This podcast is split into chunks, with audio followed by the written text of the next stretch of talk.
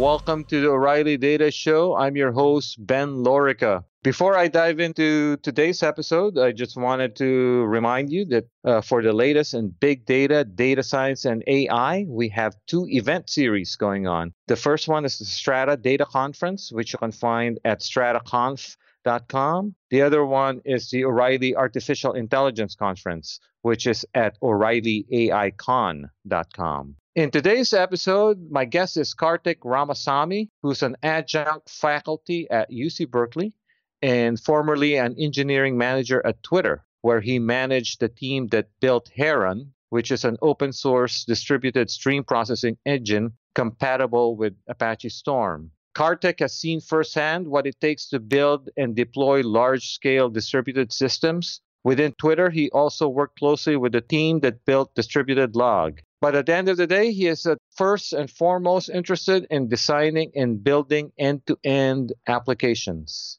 I hope you enjoy this episode. So, Karthik Ramasamy, uh, welcome to the Data Show. Thank you. Thanks, Ben. Thanks for having me. It has been a pleasure. And uh, since we have uh, kind of have interacted on several occasions, uh, I really feel uh, great to be part of your show, and I'm all excited for it. So, uh, before we dive in into uh, stream processing and uh, all the uh, good work you did at Twitter, let's talk a little bit about your background. So, you have Okay. a PhD in uh, computer science, I believe in uh, is it data management or databases specifically? Well, like uh, I would put it like a database is uh, kind of has morphed into a more bigger picture of data management today. But uh, our uh, my at least rather my PhD was uh, more focused on uh, databases and APP systems, and with a core focus on structured data at a large scale. So that has been primarily a focus. So cut, to give some idea about my background. So as you pointed out. Uh, graduated out of uh, Wisconsin Madison with a PhD uh, in databases, and Wisconsin is considered as one of the top ranked schools for all the data related uh, research that we have contributed over a period of several years. So we kind of came from the group, and we have been uh, kind of uh, um, bred and brought in that group, and uh, which went on to do a lot of different things, uh, ranging from developing Microsoft SQL Server to Oracle database servers to contributing to fundamental research at IBM Almaden. And now those people are at uh, several high positions at even at Google, uh, Yahoo, and um, Facebook, and even at Twitter. So, so like, uh, so after finishing my PhD, like, uh, I kind of uh, started with a startup because startups have been always a fun part of uh, developing new technology. So, being a professor was never in the cards. No, not in the heart, because the reason why I thought is uh, the, the uh, in fact, if you look at the whole history of uh, computer science in the last uh, 20, 25 years, it is more startups that is coming up with the more innovative ideas, and which is then picked up by uh, research labs and academics, which kind of strengthens that idea, right?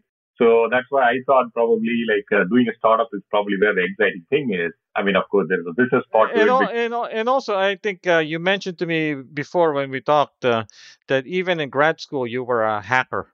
You were you wanted to build things. Yes, I was always a guy who wants to build products, and that gives me the satisfaction when people use it. And uh, I mean, uh, even we built a couple of products. I mean, not products, but more on the research side. Also, I think in terms of product mentality. And uh, so I was part of the group uh, headed by David and Jeff, who were the props uh, at the time at Wisconsin, where we built uh, these uh, big MPP system, which was eventually acquired by Teradata for in 1997. And after that, again, I did something related with uh, more uh, BI, business intelligence, kind of these cubing and all the various stuff. And that again we got screwed up by NCR because we came up with some cool ideas and research out there. So it's always building product because uh, when you build products, it gives me the utmost satisfaction that somebody's using it and driving some business value out of your technology ideas, right? By the way, as you mentioned, of course, uh, University of Wisconsin Madison, you have David DeWitt, but also uh, some uh, people who later became uh, famous professors have been guests on this show, including Mike Franklin and Joe Hellerstein. Oh yeah, they're all part of our uh, Wisconsin mafia. That's what we call it. and, and and later on, uh, uh, a couple of uh, friends of mine became uh, professors there, Ben Recht and uh, Chris Chris Ré. Yes, Chris Ré was part of UW faculty Uh, after uh, I guess uh, David left and joined Microsoft as a senior fellow or more of a researcher. I think Ré had this stamp of Wisconsin Mafia approval, I guess. since he was in Wisconsin for a few years before he decided to move to Stanford. But uh, how did you end up at Greenplum? So for the listeners out there, Greenplum was one of the uh, kind of the post dot com bust generation of MPP databases based on Postgres and uh, uh, Factoid O'Reilly was the first user of Greenplum. Yeah, in fact, uh, Greenplum, I came uh, to know about Greenplum through my advisor, Jeffrey Naughton, because uh, he was in the advisory board of uh, Greenplum. And he said, yeah, this is a good company. You should look into it. So at that time, I was in a kind of a dual mind whether to do a startup on my own or join a big company.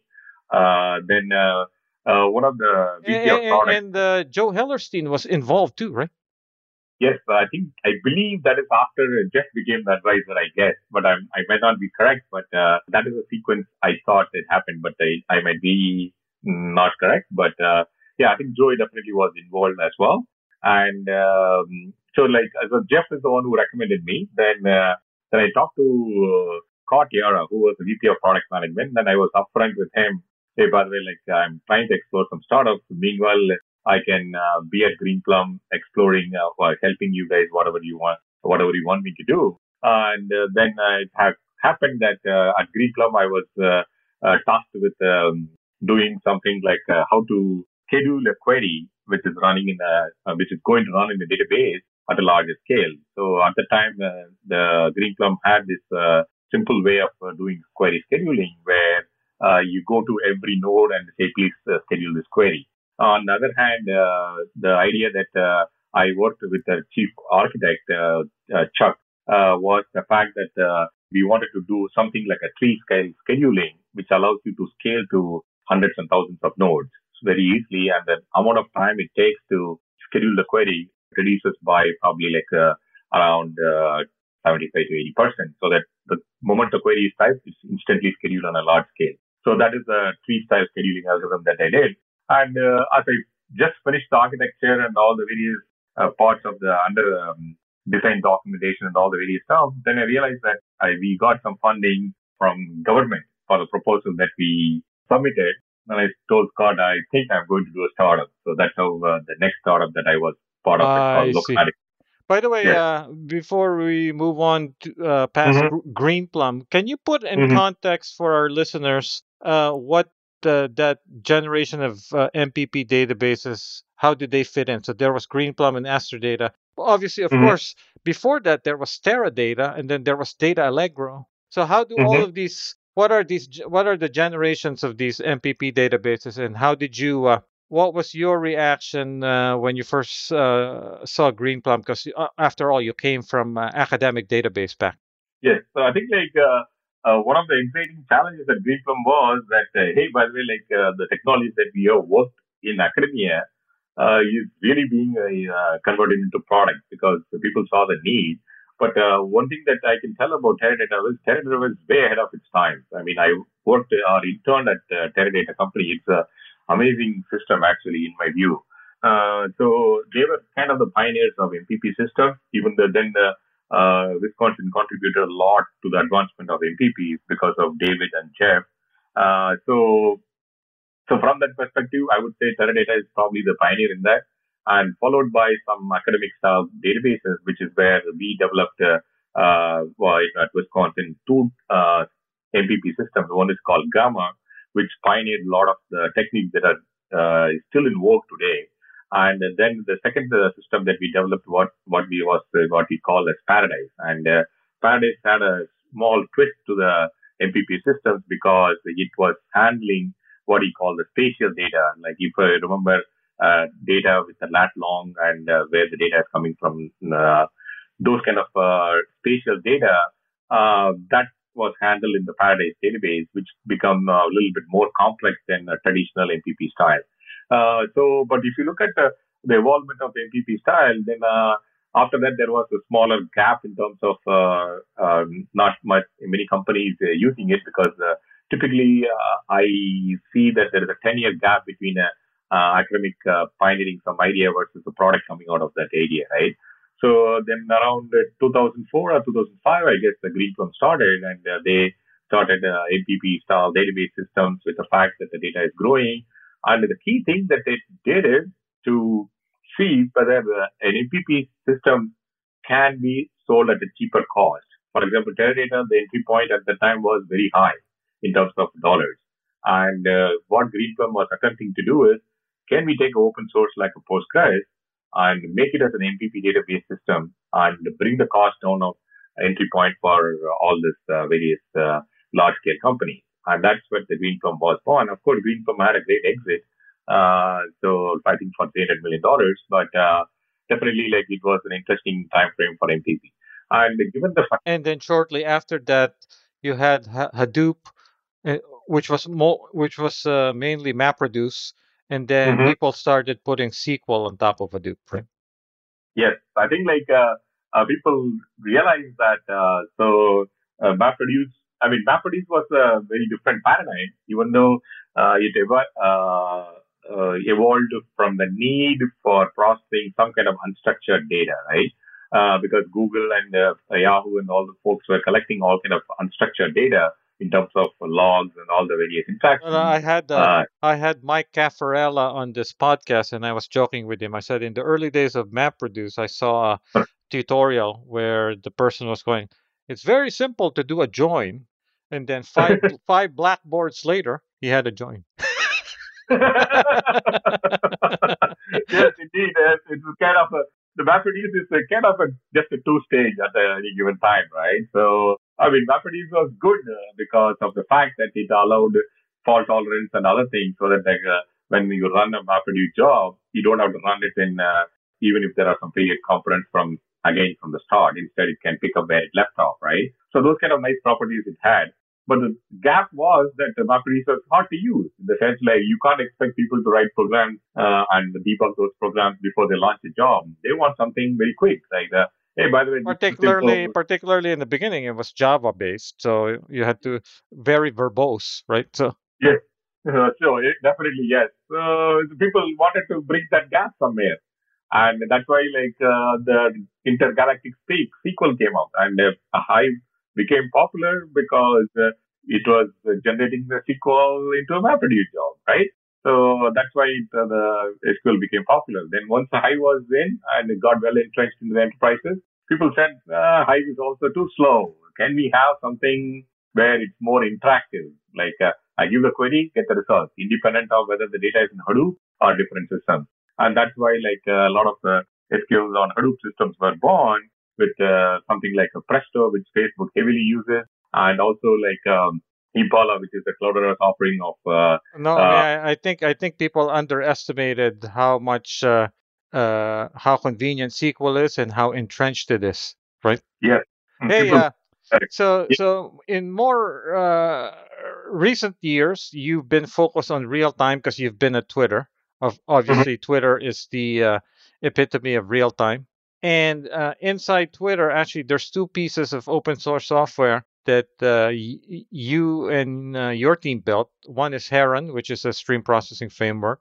One is Distributed Log, which is ki- kind of like a messaging system. So let's take these two pieces of software and for each of them explain what it is and why did you folks decide to build it Mm, okay, so let me start with uh, Heron actually. So as you probably mentioned, Twitter is all about real time. So which means it's highly critical that we have a, an infrastructure that can process the data in real time, and uh, that means it's highly reliable, highly scalable, and uh, highly available. So so these are the various uh, things that we are always trying to achieve for.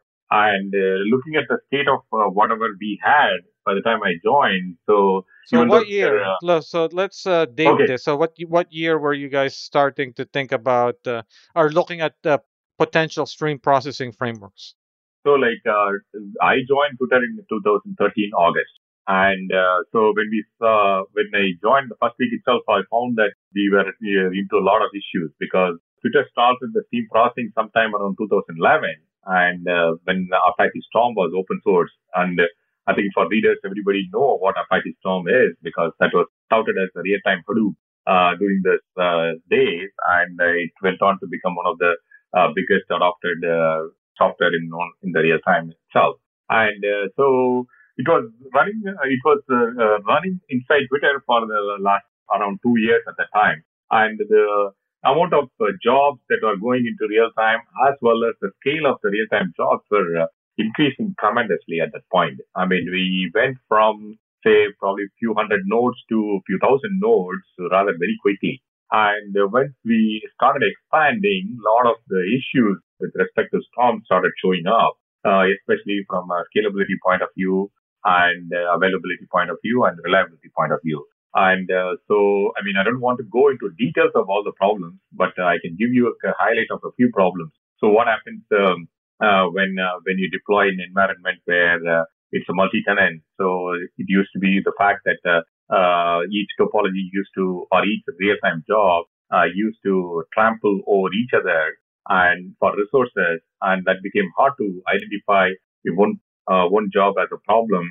Uh, it was stripping the other job uh, inadvertently, and so that caused a lot of issues. And in addition to that, like Storm was written in a functional language called Clojure, which is kind of Lisp-like and it was very difficult for the team to kind of ramp up on the language, which is kind of completely new for a lot of people coming from uh, the background of uh, object-oriented and functional, sorry, or more uh, procedural programming. So it's a kind of a, a bunch of, uh, in addition to that, there were other uh, DC issues and provisioning issues and all the various other stuff you, uh, that we did you guys take a uh, look around what's available and then decide okay so none of what's yes. available on the open source uh, addresses our needs. Let's just uh, go ahead and build our own and then you decided to somehow make sure you were compatible with storm right? So we thought about that. I mean in fact we explored uh, at the time samza is uh, one of the guys uh, available in the open source. So one of the main problems that we had with that was it didn't have the notion of a job. A, a job is actually a DAG for us, like which is more of multiple uh, nodes uh, connected with each other in the graph. And uh, so Samza is like one component is a job on its own. Uh, so there is no notion of a DAG kind of execution. And also then we have to write the whole API on top of it because remember when Twitter is running a lot of machinery on top of the Storm API itself, right? Uh, which is very hard to move around uh, unless we have a system that is compatible with that API. So then we looked around. Uh, so at the time, then it did not work. So then after that, uh, whether to uh, in, uh, contribute to the storm itself, fixing all the problems that we faced. But one of the thoughts that we had was we have to change a lot of things fundamentally different. And so the team weighed the cost about if we are going to change fundamentally different, should we go with an existing code base or develop a new code base? And we thought that uh, doing a new code base uh, will be able to get it done very quickly. And the team was excited about it. And uh, that's what we did. We got it done in like uh, eight months, eight so, to nine so, months. So, uh, so for people who've never been involved in a transition of this scale, so how do you mm-hmm. take how do you take something like Twitter and mm-hmm. somehow mm-hmm. in in in in flight change mm-hmm. your stream processing system from Storm to Heron, or, or is this something you guys did uh, gradually? Well, it was uh, one of the quickest migration ever happened in the history of Twitter, I think. so, because remember, like uh, we were hit by uh, uh, Storm was hit by a lot of failures, and uh, the failures means we have to be awake in the night, like 2 a.m., 3 a.m., 4 a.m. Whatever the time that you mentioned, we probably would have been up uh, so, so there was a strong incentive to move to a new system.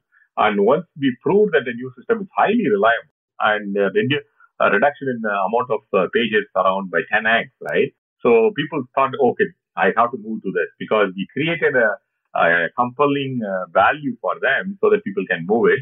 And also the main aspect is we made it very painless for people to move. All they have to do is recompile the job and launch it on the new one. That's all they have to do. Nothing. Uh, they don't have to do anything else at all. So when we make a system like that, then people are just going to, okay, let me go and give it a shot.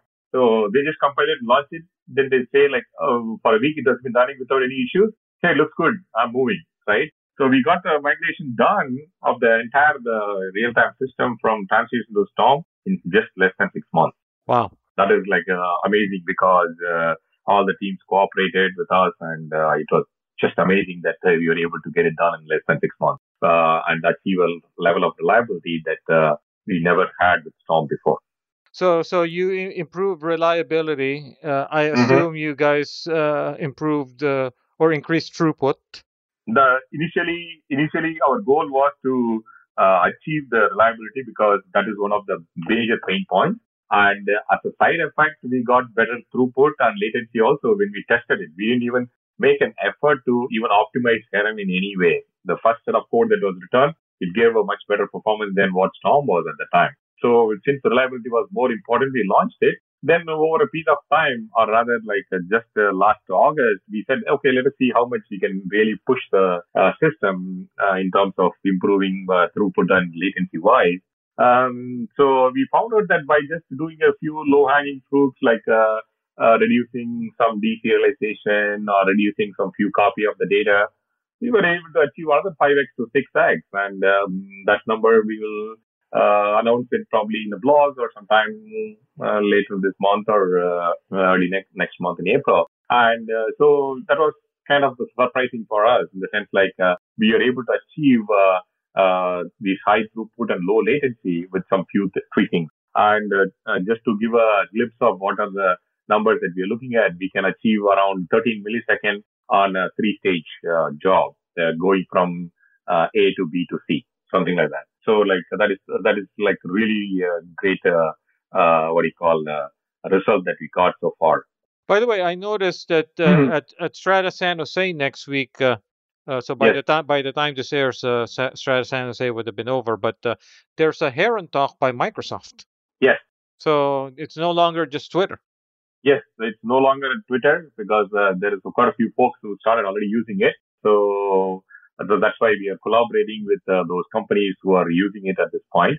And uh, some of the research ideas and other ideas that we come across in terms of uh, pooling all our uh, experiences together, uh, we got a bunch of new ideas. And that's one of the ideas that was born uh, when uh, we were working closely with Microsoft. And that is the idea is to how to uh, scale the jobs automatically and uh, scale it down whenever it's not being, the resources are not being used. And uh, that uh, gave to a paper as well as a nice talk at Strata, which which kind of solves one of the bigger pain points of what real time system need actually. So are you are you is the Heron team mostly uh, getting users from the Storm community, or are you going beyond the Storm community at this point? So I mean, we are not. Uh, I mean, uh, specifically uh, going after building a community yet because we don't have a concerted effort in the sense like whatever we do, we'll put out the open so into the open source, and uh, people tend to pick them on their own because uh, currently like uh, we are heads down on developing a lot of features on Heron so that it's going to be useful not only for Twitter but for folks outside as well. And so, and I we see a lot of cases where there will be some people who have experienced pain point in Storm. They're kind of uh, moving into. So uh, people have been using that uh, as a Storm um, replacement. And also there are some times people have been using it for uh, other things like uh, new use cases where the latency and the throughput is uh, uh kind of uh, required uh, for whatever the needed applications for. I see. I see. So, mm-hmm. all right. So, distributed log. Mm-hmm. People will say, well, there's Apache Kafka, which is mm-hmm. wide, widely used. Why did mm-hmm. Twitter build its own messaging system? So if you look at it like whenever uh, we started distributed log, and distributed log also is in production for uh, uh, around uh, three years. So which means like uh, development might have been started at least four, four and a half years ago, right? So at the time uh, when we were using Kafka, we ran into a lot of issues in terms of what you call durability as well as the ability to serve data for high fan out streams. So essentially, like if uh, some uh, data streams were being used by several jobs. And if some job is falling behind, and that leads to a lot of issues in terms of affecting uh, other perfectly running jobs. And uh, since uh, Twitter said uh, there are some, like a very few very few popular data sources within Twitter which are being used by several jobs, it's a big pain point for us at the time. So then we decided that we have to build a new system not address all these various issues. And that is when distributed log was born. And the distributed log was uh, more generic in the sense like it's purely a more a logging system from um, a from a distributed fashion by replicating or by replicating the logs or partitioning the logs in uh, some fashion uh, into more of the log segments or whatever it is. And uh, then the idea is to build applications on top of. So, like uh, if you look at Kafka, Kafka is a pure PubSub kind of a system, and PubSub is what we call as an application on top of distributed log. And you can even think about using distributed log for something like two key value stores uh, running in two different data centers. And uh, if you want to migrate the data from one uh, key value store run uh, system running in uh, one DC replicated to another key value same system key value store running in a different DC, but the thing is, you can use distributed log for that, where the logs of the committed transactions on the key value store on one DC will be propagated to the other DC as well. So is so, uh, is, so is this distributed log does it fill the role of a pub sub system too?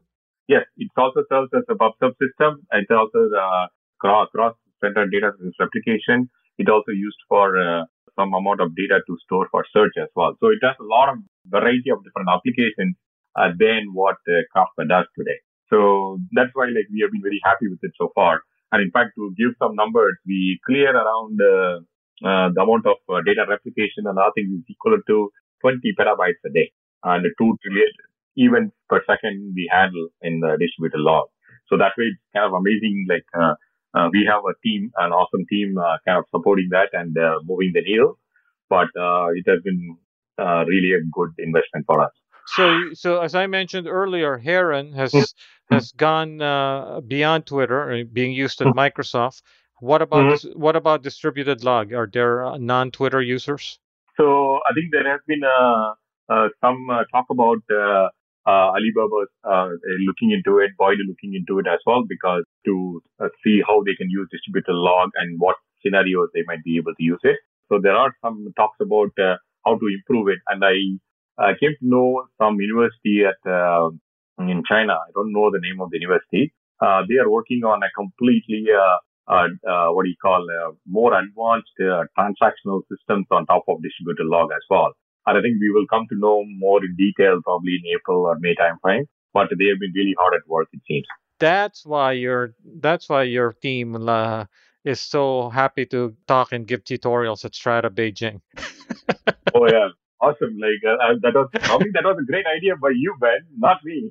so and we are excited about. Uh, uh, in fact, your idea of uh, having a Twitter real-time stack, uh, because including log and uh, Heron, it's a great idea to say how we do real-time from end to end in a kind of a fashion which is highly reliable as well as uh, satisfies the diversity of applications. Actually, speaking of which, right? So um, you you've always talked to me about real time as being end to end, which is which it is. But mm-hmm. you know, sometimes when I do talk to people who are working on frame on frameworks, and mm-hmm. obviously, obviously, their framework maybe capture pa- captures part of that pipeline. So then uh, mm-hmm. there's their focus is all on all the features and guarantees of what their framework provides, but it's not end to end at that point. Yes, the, that is one of the uh, things that I always find it bothering because if you do end to end, there are a lot of interactions between the frameworks and the uh, the storage and the PubSub systems and uh, uh, the data system that you, uh, the result system that you store the data with, because there's a constant interaction between all of these guys in a subtle way. And if you have something which is end to end, which can react to those kind of situations, because I can give you one example, like uh, uh, for example, if I wanted to say like I wanted to uh, expand my job because I see a day increase in the what do you call the data that is arriving. Now, how do I know that? Because I need to hook it to a data system which is pumping data into my framework so that I know when the data is increasing, right? And also, like, if the data is increasing, can I increase myself so that uh, I can absorb all the data at the rate at which is that uh, is being uh, driven at, right? So these kind of subtle interactions are there, which you cannot uh, do when you have a complete uh, separate what I call a piecewise solution, you know. So that's very important when you do end to end. And uh, I mean, to give an example of an end-to-end system, like uh, if you look at uh, second generation streaming like uh, uh, Streambase and uh, some of the Stanford Stream Manager as well as Aurora Borealis, those kind of a system. Truviso. Kind of How about Truviso? Truviso, yes. so these are all end-to-end systems in some fashion where they know the data, uh, then the, the data is stored into the system, then they do all the analytics, then the results are also stored back into the system so that people don't have to stitch together. I mean, look at like uh, uh, how many people will uh, uh, require uh, so so many teams with a different expertise. Some people might exactly, not be able yeah, to afford yeah. it. Exactly. so- you, you need you need you need a team to manage this framework, Yes, and then another team to manage the next part of the pipeline, which is another framework.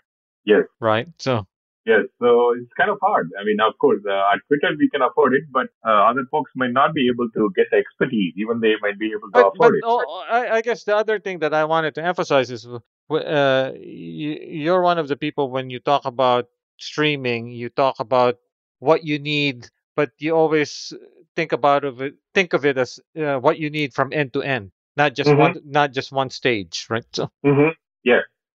So yeah, I mean it. it uh, definitely there is a need for something end to end, and even within streaming also, like uh, the frameworks has uh, implemented a, a bunch of new features that is kind of advancing the state of the art of streaming, like uh, adding exactly once and uh, uh, probably like uh, even uh, querying results as well as uh, the ability to what you call the scale uh, when the job is uh, sees more data around. So I'm uh, definitely this is uh, kind of advancing the art quite a bit. But the thing is, like uh, again, I would like to see something which is kind of wraps everything end to end. Uh, That way, like it's not only streaming. And the, another thing that uh, that might be interesting is like uh, some kind of a system where the MapReduce or probably a batch kind of system are becoming a kind of a special case of streaming, right? Because streaming is a general that, that's case. that's happening now, though, right? Yes. yeah, that's kind of happening, but uh, still, uh, um, people say that uh, you have to compile the job differently, right? Oh yeah, So- yeah, yeah, yep, yep. So I want one job, whether to run a batch mode or a streaming mode, it should be an option during submission of a job, right? So something like that, right? Where, hey, I run it in streaming mode, I run it in batch mode, I don't change code, right?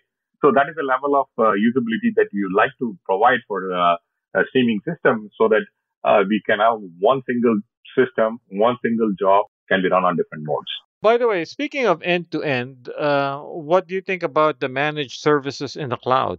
Stitch together managed services in the cloud. So, for example, in, in Amazon, you you may start with Kinesis and pass it off to whatever uh, uh, stream processing framework they have, and so on and so forth, to storage and, and so on. Yeah, so again, it is, uh, as I think, uh, as I see it, I mean, I uh, honestly, like, I don't have much experience with Kinesis and all, but uh, the way, uh, the, from looking at it from a, from a bird's eye uh, view, it's still, again, it's a piecewise uh, solution. Like, a Kinesis is one, streaming system is another one, probably some kind of DynamoDB where you write the results is one, then dashboarding is another solution, right?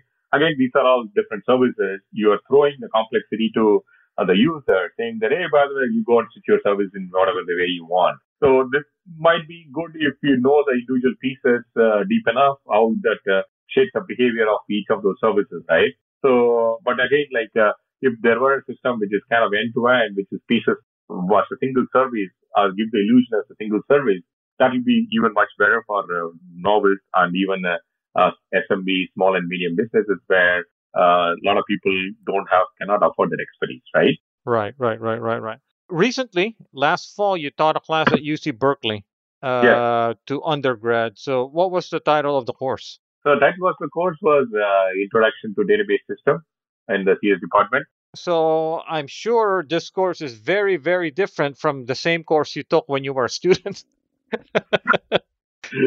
Things have changed so much, huh? okay. Well, are you calling me that I'm old enough No, no, to? no, no, no. Just things, things change so fast now, man. I I know, I know. Ago, I'm just joking. Uh, but anyway, yeah, the, Um, so one thing that I found out uh, when I was talking to Joey about what are the contents of the course, and uh, when I looked at the whole content that Joe Hellerstein had uh, done the previous year, so we did uh, find out that uh, uh, the introduction to the course has to change because most of the people today they talk about big data and uh, all the various uh, other new frameworks that people uh, there are which are open source quite a bit like Spark, Hive, and all the various Presto and all the various systems, right? So now the thing is, if you wanted to get people excited about this course, you can't say like uh, it's just a database system, right? So one of the things is like the way we structured the course was, hey, by the way, you have been hearing all these various uh, cool systems and other things in place. Do you want to really understand those systems? If you want to understand those systems very well, first you have to do what is running on a single system in, in detail. And uh, so that is the way we placed it in the sense like, uh, so the, under the context of a notion of big data framework, you need to understand what can be done on a single node or a single system like a MySQL or a Postgres and how that is layered in terms of internally in terms of the various components like uh, ranging from how the data is stored, how the queries are planned and how the queries are optimized and how the queries are executed. Once you understand these fundamentals, then it's easy to pick up and add your uh, understanding of the other big data framework. So when we put it into this context, so we were able to motivate the students and still introduce the fundamentals because fundamentals on the data processing systems like query processing, query engines, those things have not changed that much. Then we also added something what we call as a guest lectures. I mean, you know, like uh, uh, there's so oh, many. I, I know, I know that trick. That means basically you don't have to prepare yourself. secrets out, you know. but it's like uh, we wanted to give the students a perspective of all. Oh, no, it's it's important, especially you know take advantage of the fact that you're in the Bay Area, right? That's always the advantage of being at uh, either at Stanford or Berkeley, you know. You have all so, you have some of the main contributors to the open source projects here, right? So, so so that way, like we had a uh, talk about uh, Spark. We had a talk about Presto. We had a talk about uh, uh, what do you call it, key value systems like Aerospike, how they do it. Then we also talked about uh, Heron. So all these new oh, systems. Oh, good, good. Came... I was going to ask you that. So did you bring in streaming into the class? Yes, that was one lecture actually.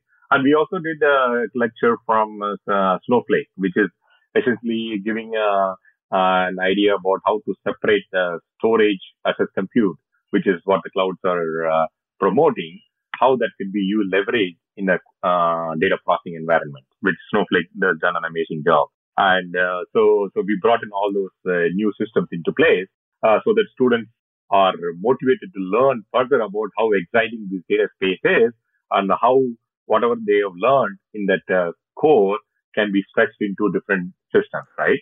So do you did you explain to them? So how do you evaluate and compare systems against each other? Is that part of the course? Unfortunately, it is not because uh, that goes into the complete uh, uh, what we call as a benchmarking system, right? Right, right, right, right. so benchmarking is completely a different ball game in the terms of uh, what are the queries, what are the uh, uh, different type of workloads that you have to submit.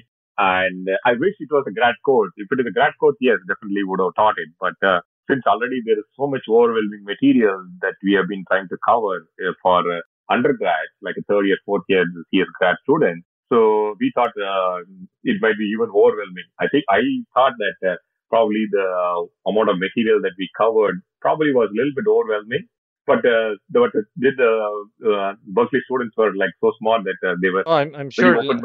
Yeah, I'm uh, sure they were. I'm sure they were happy because you guys were like uh, you know, leading practitioners with actual uh, use cases and experience using all these systems. By the way, in closing, I wanted to uh, get your thoughts now that you've been at Twitter a few years. You had notions going in, but now after spending a few years there, what would you say are some of the key elements of modern large scale streaming architectures?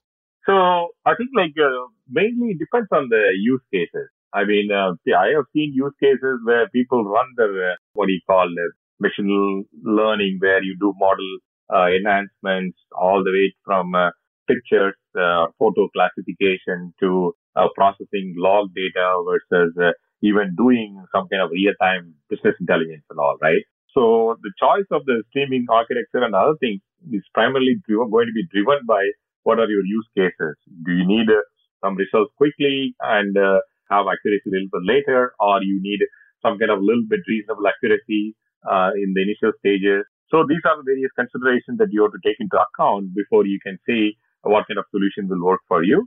And also, like one of the key things that a lot of people uh, try in open source or forget is operationalizing a system. It's oh yeah, not, yeah, yeah. That's right. That's so right.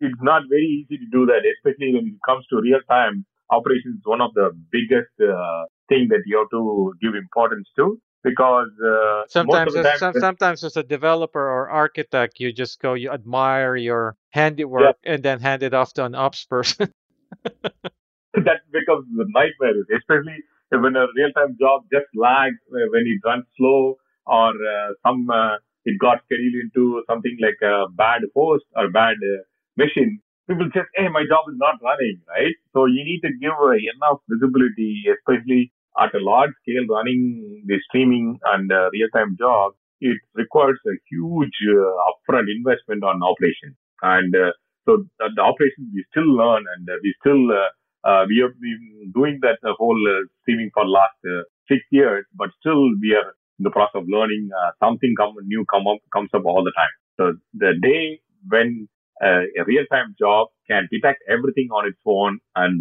react to, to its situation on its own without any manual intervention at all.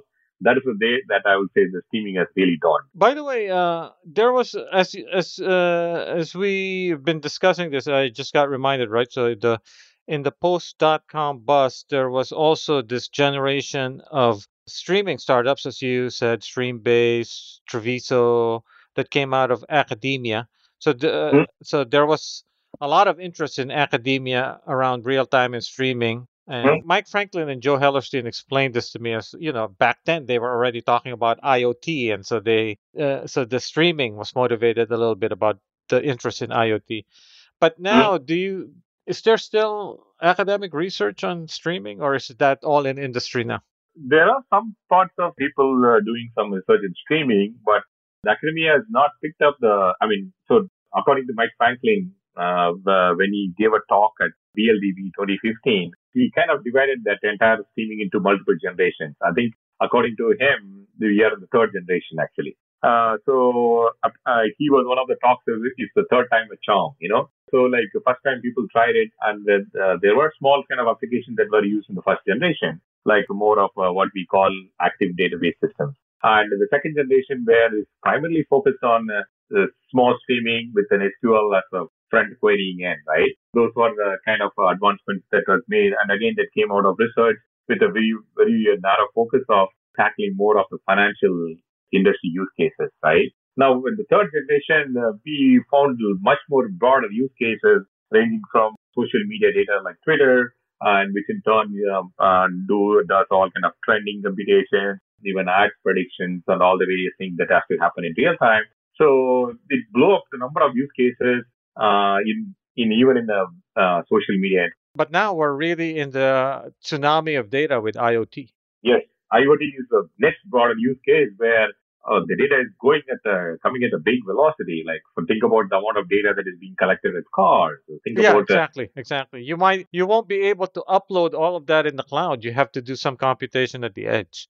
Yes, so that's where Cisco talked about a lot of the fog computing, right? Where hey, you process some data at the edge, like uh, the noisy data and other things, and some, some important data, you uh, stream it up to the cloud, right? So the stream processing is required in some cases on the edge itself, and some cases at the cloud itself. So it or it be a combination of both, and uh, so there is all kind of uh, uh, requirements for streaming across the board. I mean, then the next kind of application is anomaly detection as well as what do you call um, fraud detections and all, right? Which are yeah, yeah, yeah. So, so, so, really go into kind of intelligence and um, online learning. Yes. So, so the online learning will be a big field probably in another year or two. Right, right, right. Cool. This has been great, uh, mm-hmm. Karthik, and uh, thank you again for your time. Yeah, thanks, Ben, for having me. It has been a really pleasure talking to you. Don't forget to check out our two conference series strataconf.com, and o'reillyaicon.com. You can follow Karthik Ramasamy on Twitter at KarthikZ. Thank you for joining us. If you like the show, you can subscribe through iTunes or Stitcher or TuneIn.com or SoundCloud and never miss an episode.